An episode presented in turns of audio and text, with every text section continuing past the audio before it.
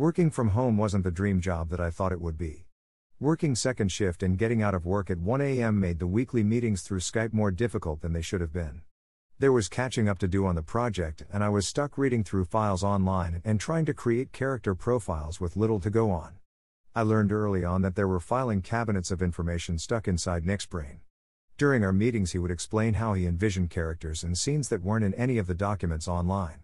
To come up with something new for the show was becoming difficult, often shot down from the beginning because it didn't fit into the world that was in Nick's head that only he could see.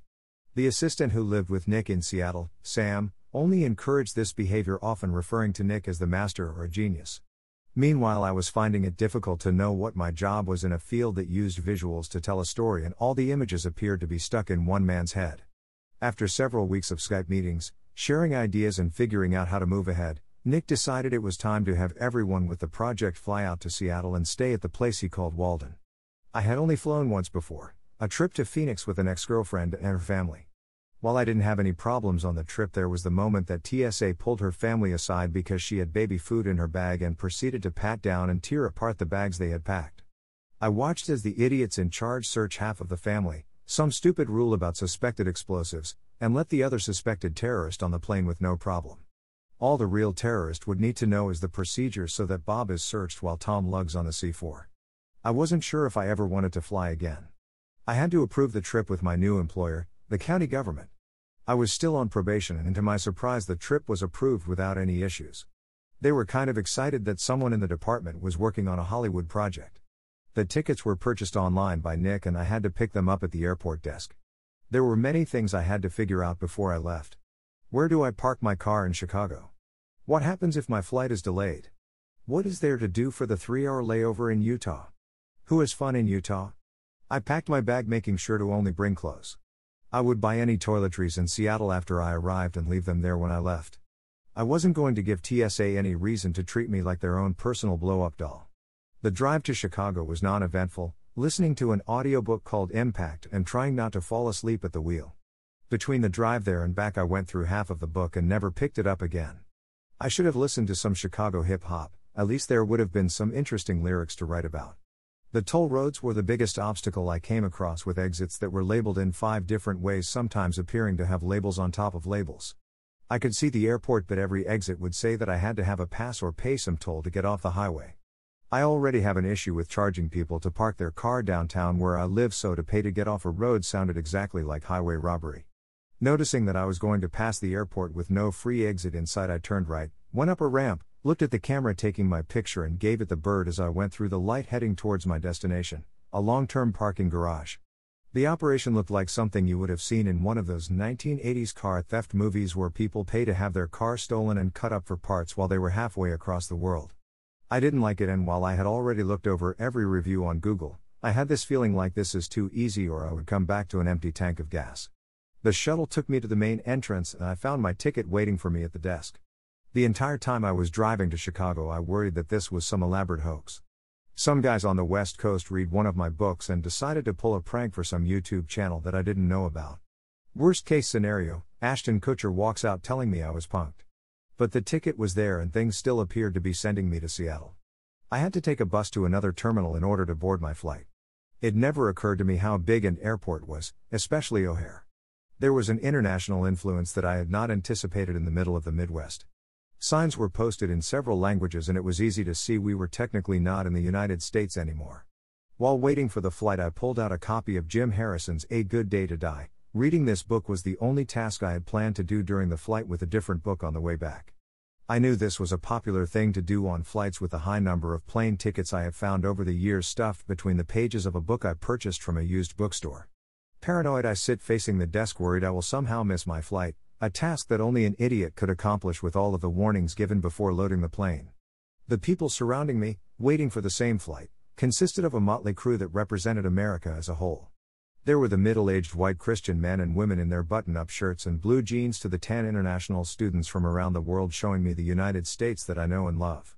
For some reason, the book weighs heavy in my hands, more of a novella than a novel. The book caught my eye at the library bookstore and with the title I thought it would be funny if something happened during the flight and my corpse was found with a good day to die. I had been reading Jim Harrison for a while now and his works before and after Legends of the Fall never stopped amazing me with his attention to detail that bring the characters alive on the page. Being a man from Michigan, I couldn't help but notice how fast he had pulled himself from a state that bragged about high unemployment and poverty.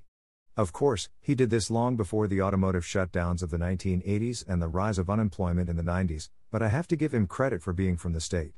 Of course, other writers had lived here and had written about the upper hand of the country. Hemingway was an influence on me for a while until I ran out of his material to read. The terminal by itself was boring, and the only thing of note was the tiny Asian girl who didn't look old enough to be flying alone. By first impression, she appeared to be in her early teens and had Hello Kitty accessories dangling from her carry on bag, with headphones on and a copy of Haruki Murakami's 1Q84 in her hands. A taller white man was standing with her, hair was blonde but showing gray hair and a slight belly adding to his age. He hovered over her in a protective manner, and yet when the passengers started to organize to board, it became obvious that they would be boarding separately. The tiny Asian girl would be flying by herself. I didn't see her during the flight, but she passed my seat, finding hers far behind mine. I assumed she would be reading 1Q84 during the three hour flight to Salt Lake City. That book was a good choice. Murakami has a knack for transporting his readers to another world and making time disappear faster than they had anticipated. Unfortunately, my book wasn't the same trip. Three people on a road trip to blow up dams across the country. It appeared to be Harrison's version of On the Road with a love triangle that didn't have to take place and a trip that was destined to end in tragedy. In the new time zone, I arrived in SLC two hours before leaving Chicago and had to wait another three hours for my next flight. There wasn't much difference between the flight and the airport except in the plane I was moving from one place to another. In the airport, I was stuck and unable to leave. The only thing to accomplish was burning time. To shop in an airport meant adding weight to what you were already carrying. Window shopping seemed to be the preferred pastime, and it was something I was good at. To my surprise, there was a bar in SLC a week or two before my trip. I had lunch for the first time with my biological father.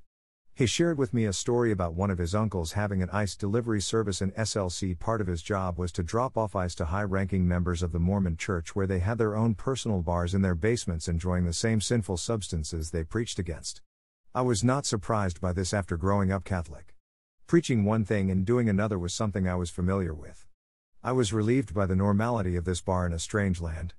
I had heard horror stories about Utah, the most common was drinks being taken away mid flight because they were in Utah airspace. I considered this to be an urban legend, a medieval law that would be impossible to enforce. Here I was in Utah at a real bar serving real beer with a decent alcohol content. I ordered the pumpkin beer that was in season, and sitting next to me was the tiny Asian girl sipping on a beer. On the counter was 1Q84 and her bag sat next to the stool. Her headphones rest around her neck, framing her long, shiny black hair around her face as she played with her cell phone, releasing sighs of desperation from a low battery. I recognized the book but had not read it. This was the first and only paperback copy I had ever seen, but I had read most of Murakami's other works. The case for her musical instrument I didn't recognize. For a few minutes, I relaxed sipping my beer and wondered what I could say to initiate a conversation. I picked the book, of course, and asked if she had read any of his other works. She said no and that she wasn't that far into 1Q84. She asked if I read it and confessed I had not but was working up to his 1,000 page opus. Eyeing the outlet on the wall, I asked the bartender if there was a place I could charge my phone, and she points out a metal strip under the bar with outlets. The Asian girl became excited as if she had been rescued from her own personal hell and plugged in her dying phone. I smile, grab my charger, and spend the rest of the visit making small talk. The Asian girl is going to San Francisco for a concert to play her violin, while I fly north to Seattle. I will likely never see her again. I take pictures of the beers I drink and post them to Facebook for people to see. On the opposite side of the bar, an airport employee is sharing with the bartender that she caught her boyfriend cheating. Dramatic exchanges take place, and I realize these two are very familiar with one another. The Asian girl grabs her bags and hands money to the bartender. I was curious what venue she was playing or for what event, but I never asked, not wanting to sound like some generic asshole at the bar. There was zero chance of that conversation going anywhere, remaining the single serving friend that Tyler talked about in Fight Club. The Asian girl left and I never saw her again. The blonde sitting behind the bar continued to tell her story of betrayal for everyone to hear. With all the plot twist and drama, I'm not sure how she kept the story straight, but somehow, she did for the bartender to offer her two cents. To help kill the depression of the event unfolding before my eyes, I asked the bartender to add the blonde's drink to my tab. The blonde smiled and nodded. Half genuine and half I was hoping that would happen. She drank her beer without a thank you involved in the interaction. I paid my tab at the bar and left feeling like a sucker.